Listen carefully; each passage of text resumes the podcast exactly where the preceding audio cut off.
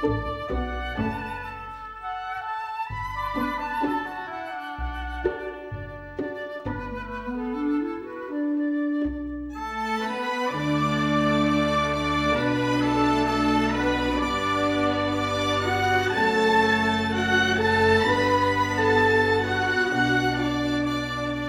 afternoon and welcome to Deep in History. This is Marcus Grodi, your co-host for this program, and my my other co-host is uh, Monsignor Jeffrey Steenson. He's joining us from uh, Europe at the cabin in Upper Minnesota, right, Monsignor?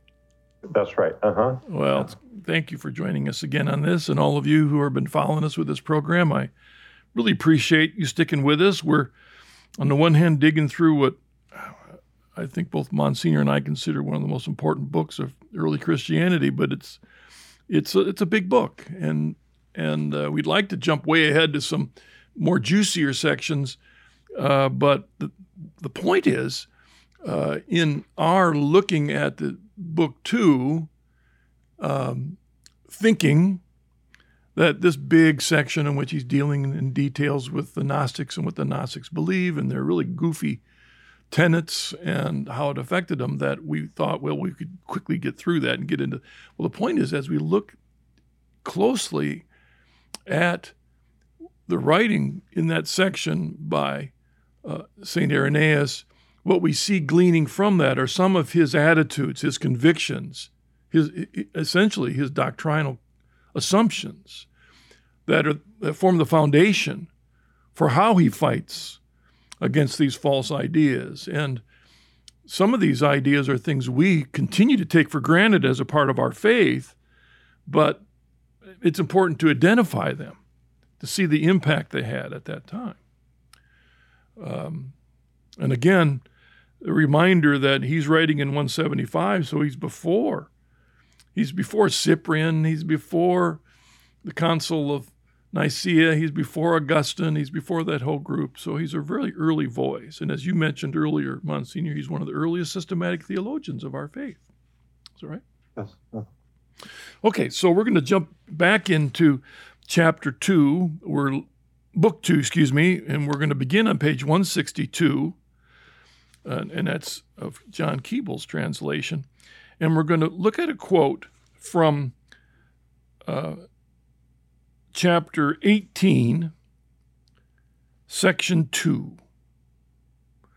And then I think I'll quickly, Monsignor, qu- read, uh, oh, jump in, into chapter 24, section 3 and 4, and just put those two together. All right, Monsignor. So let me read first okay. from uh, 162. And, and, the operative word as I read this that I want you to hear is the word type. Type. He writes, For if they affirm the things done by the Lord to be types of those which are in the pleroma, the type ought to be kept throughout. But they cannot suit to their desire to their device either her who was cured after 18 years or him who was cured after 38 years. And it is altogether absurd and inconsistent to say that in some things the Savior kept the type, and in other things kept it not. And then I'll jump over to um, chapter 24, sections 3 and 4, on page 165 and it says, It is then an unreasonable thing and altogether clownish that the type should not be kept up in the lofty and more elegant portions of the law, while in the others should any number agree with what themselves say. They affirm those things to be types of what are in the pleroma, whereas every number is set down in Scripture in many relations, so that whoever will may be able to make out by Scripture not only the repetition of eight and then ten and the twelve, but any other, and may hold it as a type of the error he has divide, devised, and that this is true may admit of being proved out of Scripture by the number which is called five, in that it enters not at all into their argument, nor agrees with their invention, nor corresponds with any typical exhibition of the things which are in the pleroma. All right, Monsignor, given your your background and, and all the patristics, what is he addressing? What is the problem he's addressing in these two sections? I think I think Marcus, the principal concern he has is that the Gnostics are being highly selective about how they are working through the material in the Gospels, and they're only willing to accept those things that fit their preconceived uh, notions, these these these number schemes they have. So when they find when they find numbers that don't fit, they they want to ignore those passages altogether, and um, and I, I've heard I mean, in those two passages that you've read, what what Irenaeus is saying is if we accept your approach, you Gnostics, um, then we have a defective Christ because in some ways he fits with the um, uh, the types of the pleroma. He deals with them, and, and in other ways he doesn't. And um, so it's almost as if they're saying that Christ did not act as the perfect and obedient logos of of the one God Father. Yep. Um, so I mean, so they they really um, cut to the very they cut at the very heart of our relationship with Christ by doing this. This process that you talked about of them kind of choosing what fits and then ignoring what doesn't fit. And then if they find all of a sudden they come across something that really, wow, look at this, you know, and then it's almost of an inspiration, you know, God put that there to, to and but ignoring everything around it out of the context. Um, as I read through the the section in my own background of being actively involved in ministry now for over 45 years and in many different churches, boy, have I seen this everywhere, even to today. It runs rampant, and you know, all you got to do is turn on TV, and you'll see people doing sermons based on the way they've interpreted Scripture. Yes. And just as you said, they went to the Scripture with a preconceived idea and then often found the scripture that they could then use to promote their idea. And, and that's what you're saying. That's what the, the Gnostics were doing all over. But I think, uh, Marcus, I think too, you know, especially for um, young people that are, are studying theology and, and biblical studies now, um, that uh, have to deal with the kind of university um, academic mm. approach to it it's really important.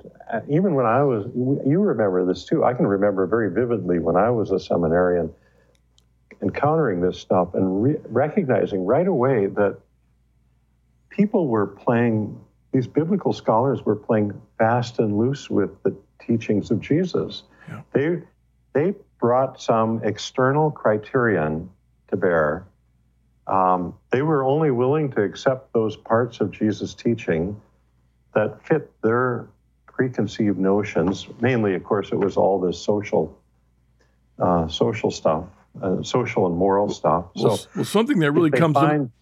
Yeah, I was going to say yeah, something. Found things. Oh, I'm sorry. I was just going to say to jump in with that idea, liberation theology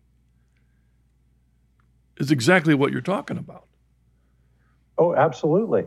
Or, or, you know, the way that Jesus' words have been um, changed, or they're uh, on deals dealing with morality, uh, or the organization of the, of the Christian community, or the relationship of a husband and wife in marriage. Um, you know, I all those things are. I th- I think I don't have the numbers right, but I think I think through the, particularly in the 19th century into the 20th century, there were thousands of missionaries, Protestant and Catholic, that went around the world carrying the gospel with the clear understanding that the reason they were going was for the salvation of souls. It was very clear. And then in about 1930, apparently, some well recognized Christian leader, theologian in some study, sent out a report that basically said that the primary reason for missions needed to be the, the more social issues the helping of the poor, uh, you know, the things that are listed, for example, in Matthew 25, the feeding, the clothing, the and the the statistics, the data shows that from that time on until now, a very high percentage, sadly, particularly of Catholic missions, has focused more on the social gospel. Yeah. And our evangelical Protestants, evangelicals, fundamentalists, and Pentecostals continue to focus more on the gospel. But the mainline Protestant churches don't even have missions anymore. No, no. And again, there's this the, the, what was happening in culture found scriptures to come up with an idea that has really undercut the proclamation of the gospel around the world. And as I mentioned, the other thing that, to me, the operative word that jumped out at me in these is this issue of type and typology. And that that is a very important part of our of our Catholic heritage, as well as our Protestants are very much into typology, and it has a, a strong foundation because when when the risen Lord was walking along the road of Emmaus and these two guys didn't recognize him and couldn't put two and two together, scripture says that, uh, and beginning with Moses and all the prophets, he interpreted to them in all the scriptures the things concerning him. Well, that's typology.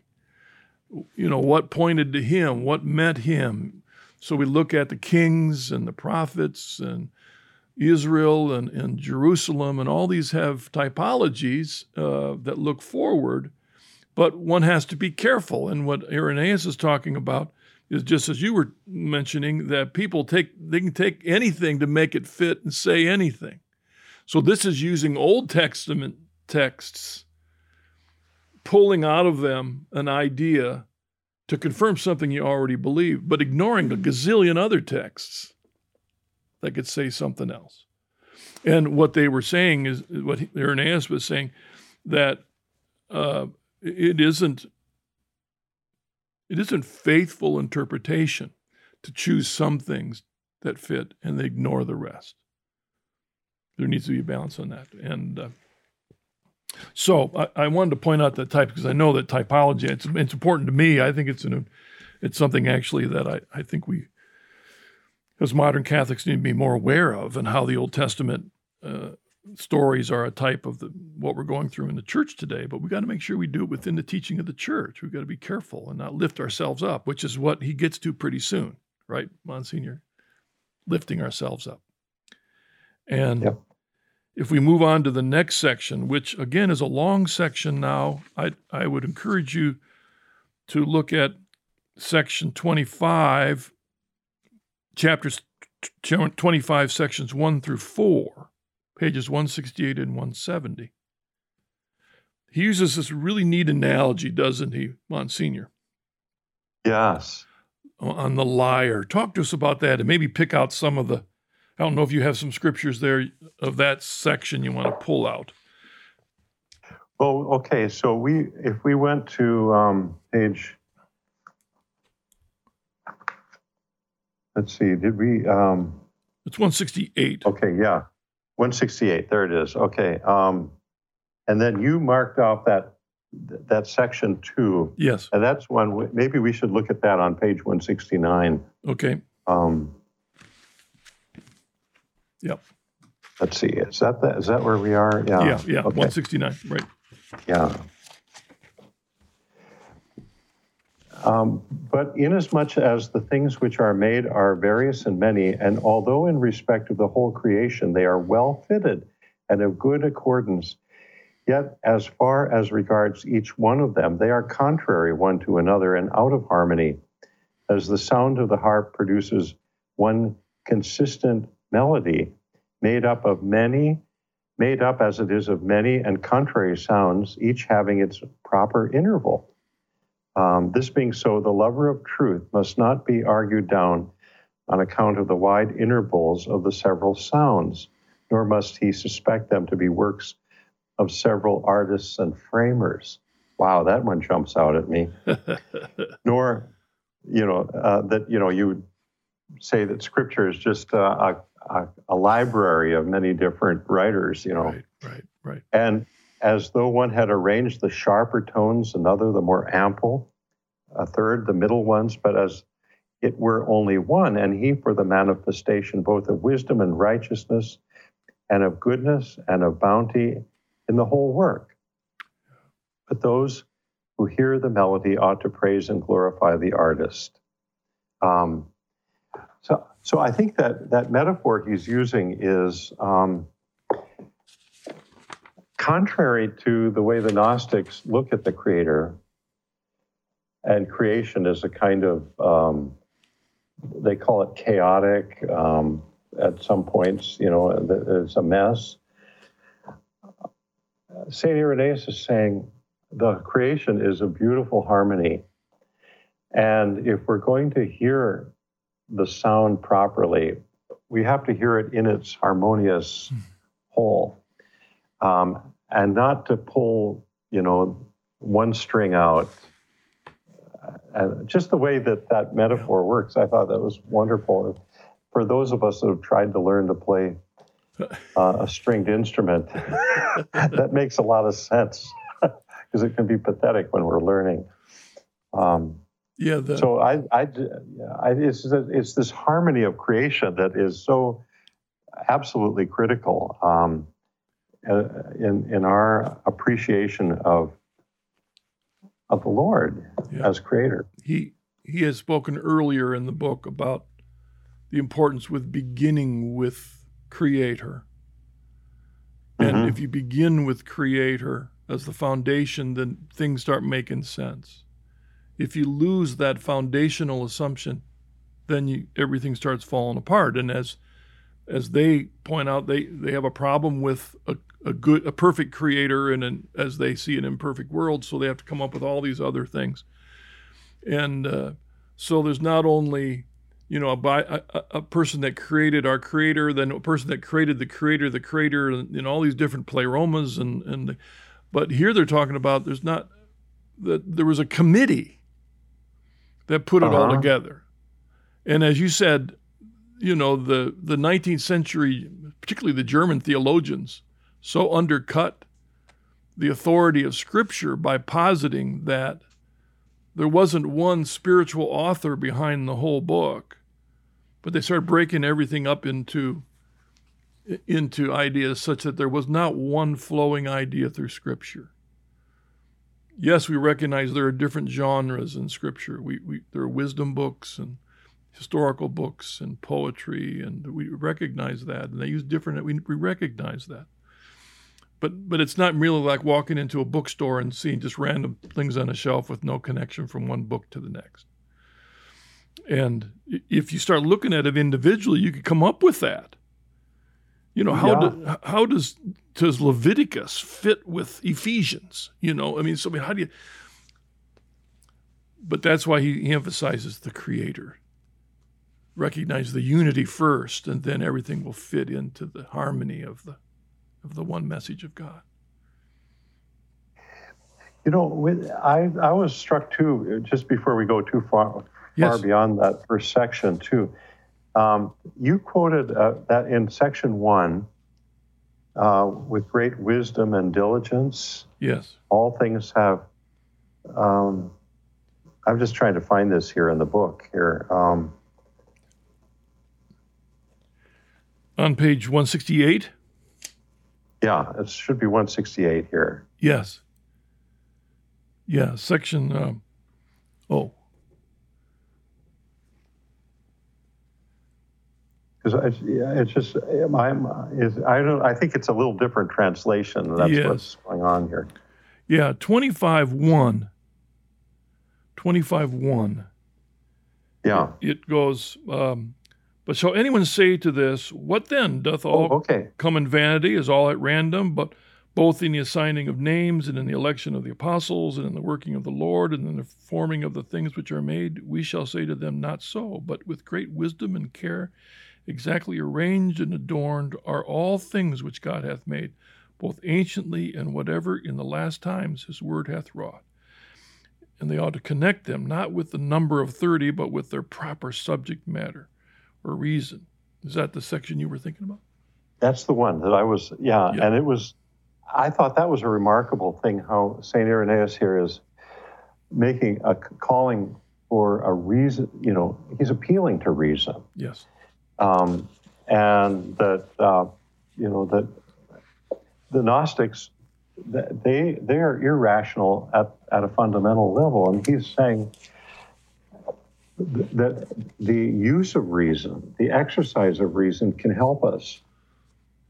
Um, it can help us sort our way through all this sort of thing. I thought that was a remarkable um, point there An affirmation. that it's not all yeah he's actually he actually sees reason and revelation um, are able to they work hand in hand here.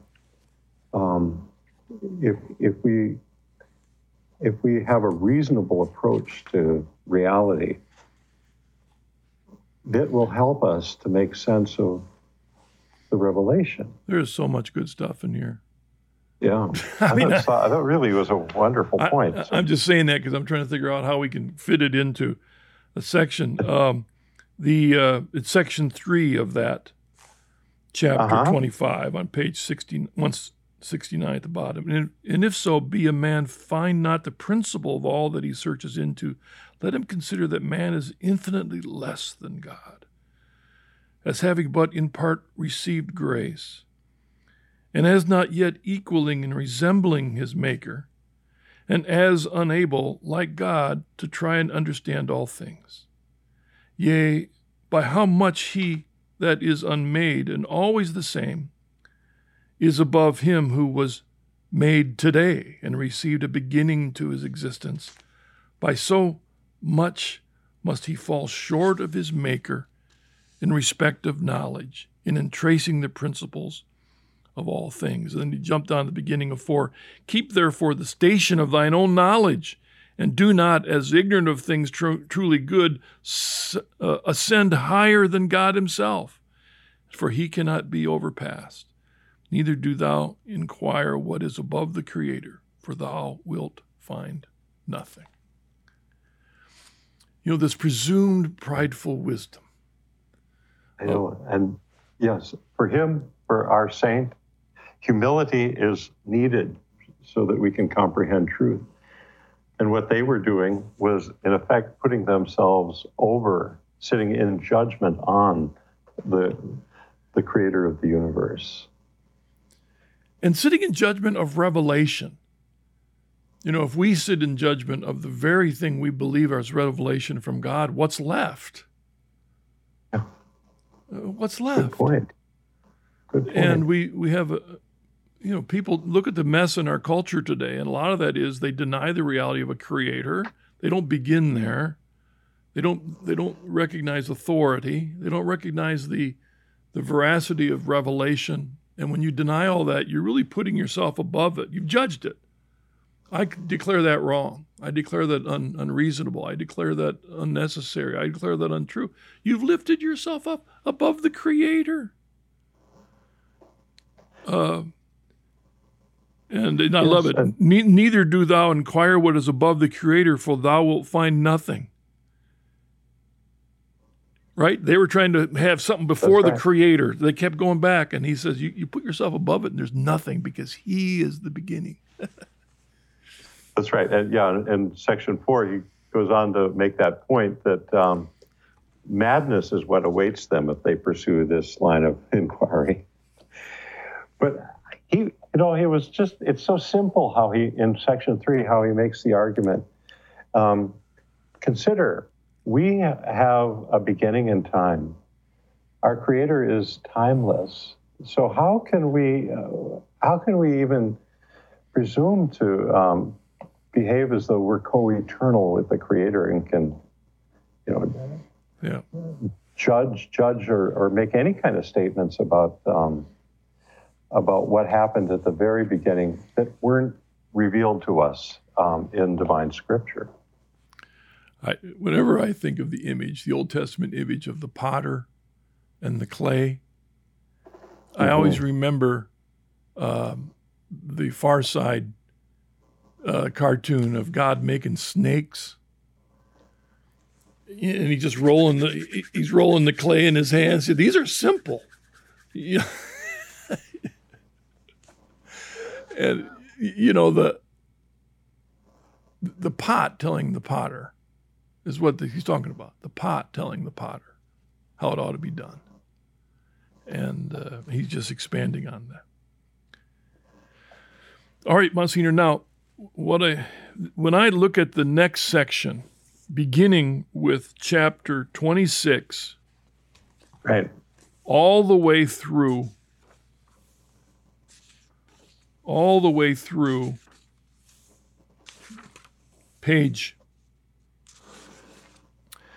um, all the way through the end of chapter 28. So, really, from page 170 through 180. Mm-hmm. You know, here, here we were thinking there's not a lot in here. I have that entire section almost highlighted. Yeah, I, I noticed. Yeah, it's incredible. Yeah, there, and the the reason I have it highlighted, and I I, I almost would encourage those listening, if you're really interested, to think through all of this because um, I believe that Irenaeus was saying something extremely important at this time in the history of the church that unfortunately was not listened to later. Yeah. Um, he's repeating what Paul had said. In fact, he might have quoted that section from Paul. I, I have to look here, where Paul was telling Timothy, uh, warning Timothy about getting caught up in words. Getting caught up in words. And, and particularly in this section, what he's calling his he's he's writing to other bishops and priests, but he's also calling the Gnostics to to humbly, humbly recognize that there are things that God knows that we don't. And don't presume to know them.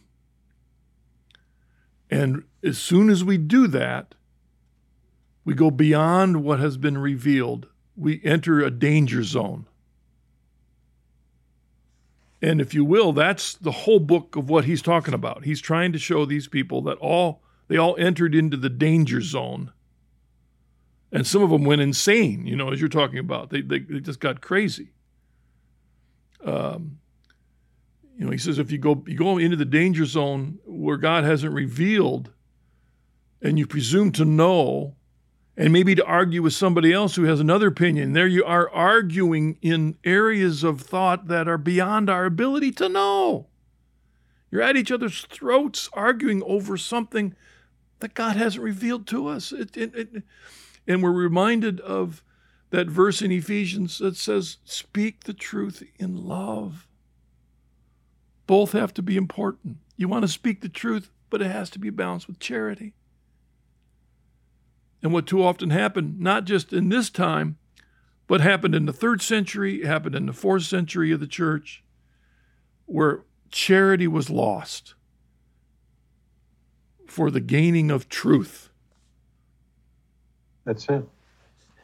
That's right. And I, Marcus, would it be okay just to read a few Please verses do. as, as um, of well, at just the beginning of chapter 26 there on page yes. 170 and I'll, and then I tell you why I I wanted to be a little I just wanted to reflect about something in my early life that please, meant so much please do Monsignor please do. Um, so um, the, cha- chapter 26 uh, section 1 begins with these words on page 170 It is better and more profitable to be simple and scantily learned, and by love to approach unto God, than while we seem full of learning and experience, to be found blasphemers against our own Lord, inventing another God and Father. Now we recognize we recognize what's going on yeah. there. So then he he then um, quotes uh, Saint Paul uh, in First Corinthians: "Knowledge puffs up, but but charity builds up. Knowledge puffeth up, but charity edifieth." Now there can be no greater puffing up than this, for a man to think himself better and more perfect than him who made and framed him and gave him the breath of life and granted him this very thing to be. The, my, my reflection or my, mem- my uh, recollection was back in, um, it was back in, uh, it would have been in uh, 1980. I had just been ordained a priest in the Church of England um, for the Diocese of Massachusetts. And my first homily, um, the, I was asked to do this first homily at Brasenose College, Oxford. And that was the reading for the day uh, from 1 Corinthians 8. and I just spoke about uh, knowledge uh, puffs up, but, but charity builds. And I was amazed. I remember the Dons came afterward, and, and one of them, who later became a dear, dear friend of mine, said, um, Do you have any idea how revolutionary that sounds here? and I was really impressed with how, you know, these men that were, um, you know, far more brilliant than I ever was or could hope to be, um, were, were struck down by those words of St. Paul here. And here we have Irenaeus, you know, quoting him in the much the same context too. The precept, the the you know, the arrogance of the of the Gnostics, thinking they can pull this off on their own terms, it, it, and how much better it is just to be a simple Bible believing Christian. Well, I mean, if you will, take a step back and hear this whole Gnostic culture could be compared with a university culture of any modern times, any of the yes. universities in modern times. And you're, you're hearing, I mean, I'm sorry, just the very idea of defunding police is so absurd. Yeah, I get the other issues, but that trajectory of an idea, given this problem, this problem, this problem. So the solution, get rid of the police. Excuse me, that that doesn't work. And the idea that we can actually think that kind of reminds me of what Irenaeus is trying to fight against. Guys, what you're talking about is stupid. Yeah, there are there are needs for renewal. There are needs to get rid of the sin of racism. There's we know all that. We all say yes. We can agree with that. But that is an answer? The absurdity of that. Irenaeus says, Better then is it, as I said before, for one to know nothing at all, know not so much as one single cause why any of the things that are made was made, but to believe God, and so that they should abide in love than to be puffed up by that kind of knowledge and fall from love, which quickens the man. Better to search out nothing for knowledge save Jesus Christ, the Son of God, who was crucified for us, then by subtle questionings and frivolous talk to fall into impiety. To, Monsignor, that describes what we've seen happen in so many churches, you know, yes. the, the mainline denominations. Mm-hmm. Um, I mean, I don't want to pick out any, but I think in your former denomination, there were some bishops that were pretty far out there. Yeah, uh, some of them, of course, were part of the. They created the Myth of God Incarnate book, you know, and that was one that I remember. J.T. Robinson's book, yeah, yeah, God is, yeah. yeah, I forget the name of his. God is, it wasn't God is dead, but it's something like that. And I mean, it, it's a trajectory, and Irenaeus was warning about this early in the church, and you know, we started this series with the with the quote of Newman: "To be deep in history is to cease to be Protestant." But I've, in kind of a ornery way, way of reworded that: "To be deep in history is is dangerous." Because it can be. It, it can be because you start seeing the details of, of what really happened. And and sometimes our Christian brothers and sisters in the early century of the church were on fire and, and good, and sometimes they weren't. And often, you know, Marcus, I, you know, I this is something um, that students, um, if, like students of patristics, are going to have to learn this right at the beginning. We come to a, a materials to texts that are so different in some ways from you know where we are and the way we think today. And the temptation is to sit in judgment on them. You know that that we have all the critical faculties to say you know where they're right where they're wrong and where you know they make nonsense and all that sort of thing and i remember as i was a, beginning my graduate studies in, in patristics having to grapple with this and even my my supervisor gave me a hard time about it. Um, but I there's a lot of things I'm I feel like I didn't do very well in my life. But one thing that I feel like I made a right choice on. I remember saying, I love these fathers. Yeah. Yeah. I love them. I want to be in relationship with them. And um, and then you then you know you remember St. Paul's words about charity, um, and you you seek to establish a relationship with them, and so you you let them speak. You let the text. Lewis used to talk about how important it is just to let the text stand on its own, and anyway, I won't. well, on. no, I agree with that completely. What I meant by to become deep in history.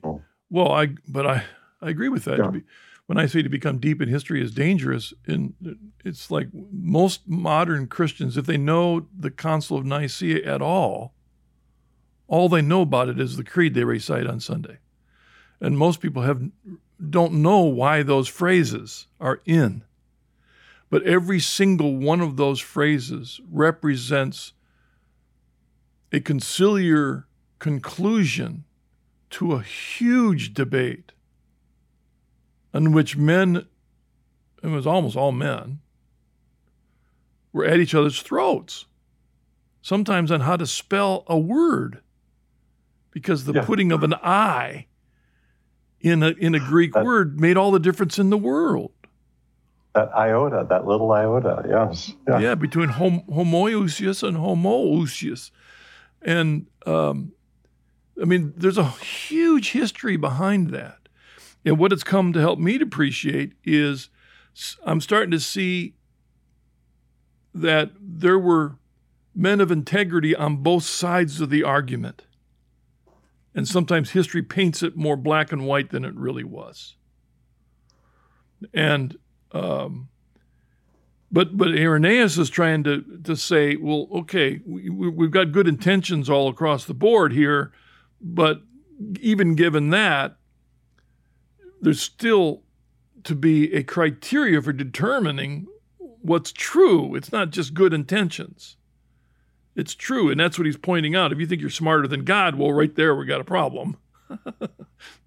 um, or that, you know, or recognizing that there are some things that only God knows that we don't know. And there's a reason for that. So don't go beyond that. Be careful.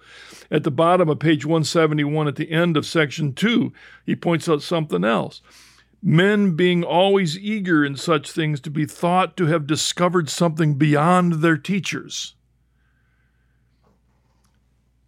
I mean, that continues to today. Oh my, yes, yeah. Uh, one thing I noticed when I was studying the Reformation uh, on my journey to the church is that there wasn't just one reformer in the 16th century Reformation. It wasn't just Luther. There was Luther. There was um, Bulitzer. There was um, you know uh, Zwingli, the Menno Simons. There was Calvin. There was uh, Melanchthon. And what's interesting is we all know that the spark, the person that sparked the Reformation, we would say the first of them was Luther. I mean, there were people before him and there were other reasons, but Luther. And the only reason Calvin had the courage to do what he did is because Luther did it. Same thing with, with Bullinger and Zwingli. But when you read them, they don't give credit to Luther. They don't give much credit to Luther. With them, yeah. they were the ones. They were the ones that broke free. And they say, well, not history says, no, no, no, no, no. Luther was before you, and uh, so it's going to get to it here. Everybody's got to be the, the, the initiator. Better than. In fact, in scholarship, that often is, you know, you got to come up with something new. If you're going to publish and you're going to yeah. have a, you know, it's always got to be new. And uh, the trajectory of that is, as you pointed out, craziness. Another it does. It's just yeah. It just it it doesn't advance the cause of knowledge very much at all. Here's another section, Muncie. I'm going to read. It's chapter uh, 17, 1. And uh, I'd like to read this because I think this still applies. He wrote. Okay, we're so we're on page, page 172. Um, 162. 172. Okay. 72. Okay.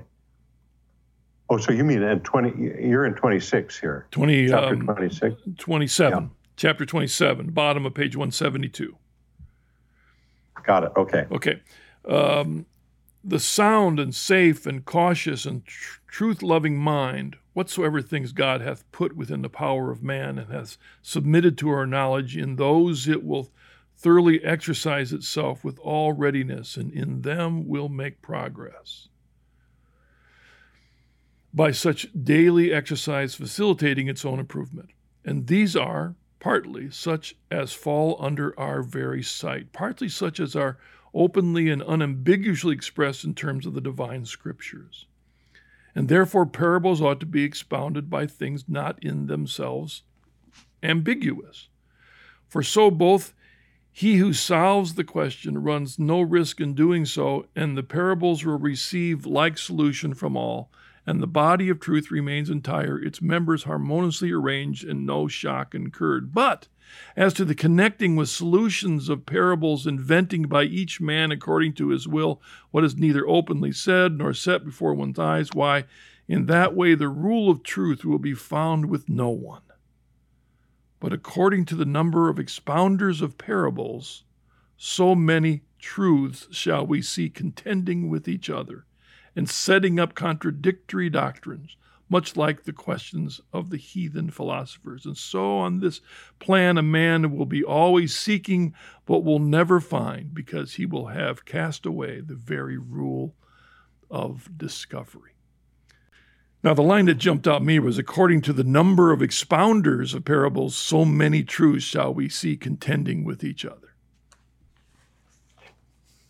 And that's, yeah, that we we all have that experience. How many how many um, commentaries on on your bookshelves that are go in so many different directions? I mean, it's really it's bizarre. And now we have the uh, internet. I mean, you really can see take any one verse and look at thirty commentators, and they're all over the place. There, what know. I, you know, Marcus, what I, what, as you began that chapter, what, um, what what I had really marked down was Irenaeus is here basically making a very simple argument that the divine scriptures are the are the primary means by which we can know God. Yeah. Now he's maybe it's not right to say this is sola scriptura, but it's prima scriptura. I mean, that's that's where that's the fons et origo, the where it all begins, and and it's the daily study of Scripture that he um, he's encouraging here, so that we can grow in the truth. I I couldn't agree more. I have to say that's one of the issues that so awakened me to the importance of this very book. That Irenaeus at 175 is thoroughly overflowing. He's a reservoir of Scripture. And the entire canon of Scripture is represented here. I mean, there are a couple books he doesn't, but it's all here. The entire New Testament is quoted except I think two books. He doesn't quote James and you know, one of the Johns or something. Everything else he quotes. It's all there. And as you said, sola scriptura basically means I don't need anything else. That's not what he says by any means. No. But on the other hand, he holds scripture up as the ultimate touchstone of truth. I mean, how you how you can even know the apostolic deposit of faith? In fact, is it Irenaeus? I think it is Irenaeus that said, if we didn't have the tradition. No, no, or does he say if we didn't have it written down, we would have the tradition? It's one one when he talks about the importance. Yeah. Of both, but the supremacy of the scriptures. And and, and um, just keep in mind too, if if you were a serious student and lover of the Bible in the second century, you wouldn't probably be able to have afforded um, a, a, codex, a, you know, a, a, collection of the texts of Scripture. And so, what what has always humbled me is what these serious young Christian people were doing was memorizing Scripture. Uh, I, that yeah. in the early fathers, that just jumps out at you how how deeply that impressed them to meet people that had committed Scripture to memory. To memory, and it was always there when they needed it. I'm going to point to one more section, Father, okay. that, uh, uh, Monsignor, as we close. There's so much here, I think, that oh, yeah. deserves reflection. Chapter 28, section 1, page 174, if you will. I don't think I have this on my sheet that I gave you, but uh, okay. But I but I think it's good.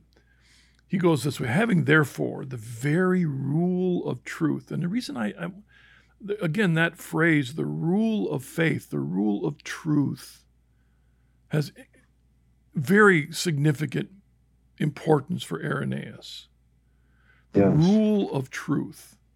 So, having therefore this very rule of truth and the witness concerning God openly set forth, we ought not by solutions of questions, still swerving away farther and farther to cast out the firm and true knowledge of God.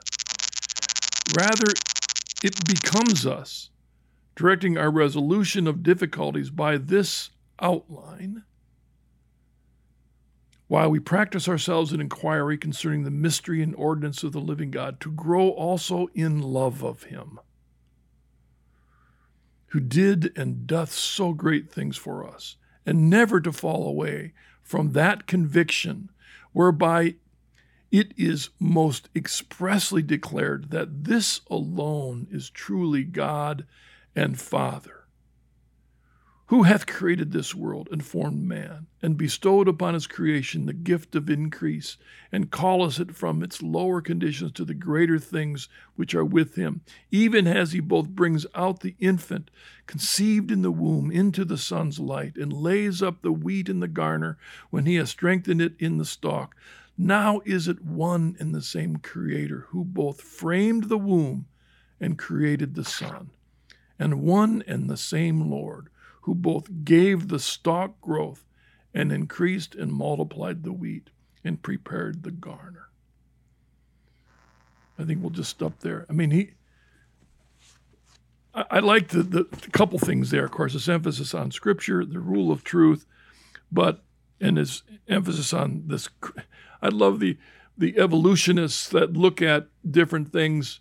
You know that the same kind of DNA is in a monkey and the same kind of DNA is in a human being. And so, well, they must have come naturally together rather than seeing it's the same fingerprints of the Creator. And that's what he's saying. The same Creator that made the womb created the sun. Yeah. That's his emphasis. But there's also that need for both the knowledge the rule of faith, the rule of truth, the mystery and the ordinance of the Lord, but also need to grow in the love of Him. Knowledge and love. Again, there we have mm-hmm. speaking the truth in love. You know, there before we yes pass on there, you had suggest you had pointed out also um, in chapter 27 2. Yeah. Um, on page 173, a, a passage that I, I want to just uh, okay uh, say a word on that. Uh, see, here we are in the this trend. Since then, all this is on page middle of 173. Yes. Since then, all the scriptures, both the prophecies and gospels, may be heard openly and unequivocally and alike by all, though not all believe. So, even uh, someone that is coming to the faith that's not there yet can read the scripture and make some sense out of it, he's saying. I, that jumped out at me as well. Yeah. Um, and uh, I've, you know, that is one, I think that's one thing that really sets Irenaeus against his opponents here. When he talks about divine revelation, um, he says it's public, mm. it's not secret. It has been declared to the world, and it, it is intelligible to anyone. Um, and they can understand it if they give their heart to it. But even at the very basic level, there is an intelligibility there and I just thought that that just jumped out at me as um, one of his great principles when he talks about um, about revelation. You know, I was thinking of a parallel. I was thinking of a parallel today, Monsignor, in that there are people that think that there's such a contradiction between faith and science that you have to keep them separate. And the Catholic Church believes not at all that which is what we find true in science is true. And we shouldn't yes. be we shouldn't be afraid at all to examine truth. It's public, it's out there. Examine it. You, you do it correctly. I mean, he talks about, oh boy, if I can see if I can find it quickly because of time. He says, um, oh, where did he say that thing about having the right attitude when you approach it? Uh, the sound and safe and cautious and truth loving mind. Whosoever things God hath put within the power of man and hath submitted to our knowledge, in those it will thoroughly exercise itself with all readiness, and then them will make progress by such daily exercise facilitating its own improvement. That's the beginning of chapter 27. In other words, it's, it's, you go at it with the right mind, the right heart. And you can look at science and not be afraid.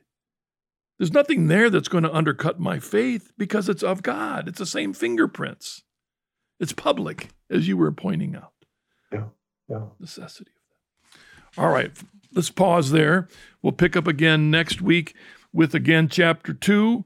Uh, I'm thinking, where are we beginning next week? I think we're beginning on, uh, oh, we're picking up right where we left off. So, uh, so we'll be somewhere in chapter 27 then? Yep, yep, yep, yep. Maybe 28. Okay. I think maybe we're 28. 28, we'll 28. We'll, that's we'll pick right. up yeah. there. Okay. Monsignor, could you close us with a word of prayer? Yes, of course. Okay. Very simple little prayer um, for the Feast of St. Irenaeus, which is coming up on June 28th. Oh, neat. In the name of the Father, and the Son, and the Holy Spirit. Amen. Almighty God, you upheld your servant Irenaeus with strength to maintain the truth against every blast of vain doctrine. Keep us, we pray, steadfast in your true religion, that in constancy and peace we may walk in the way that leads to eternal life through Jesus Christ our Lord, who lives and reigns with you in the Holy Spirit, one God, forever and ever. Amen. Thank you, Monsignor. Thank you for joining Thank us. Thank you so much.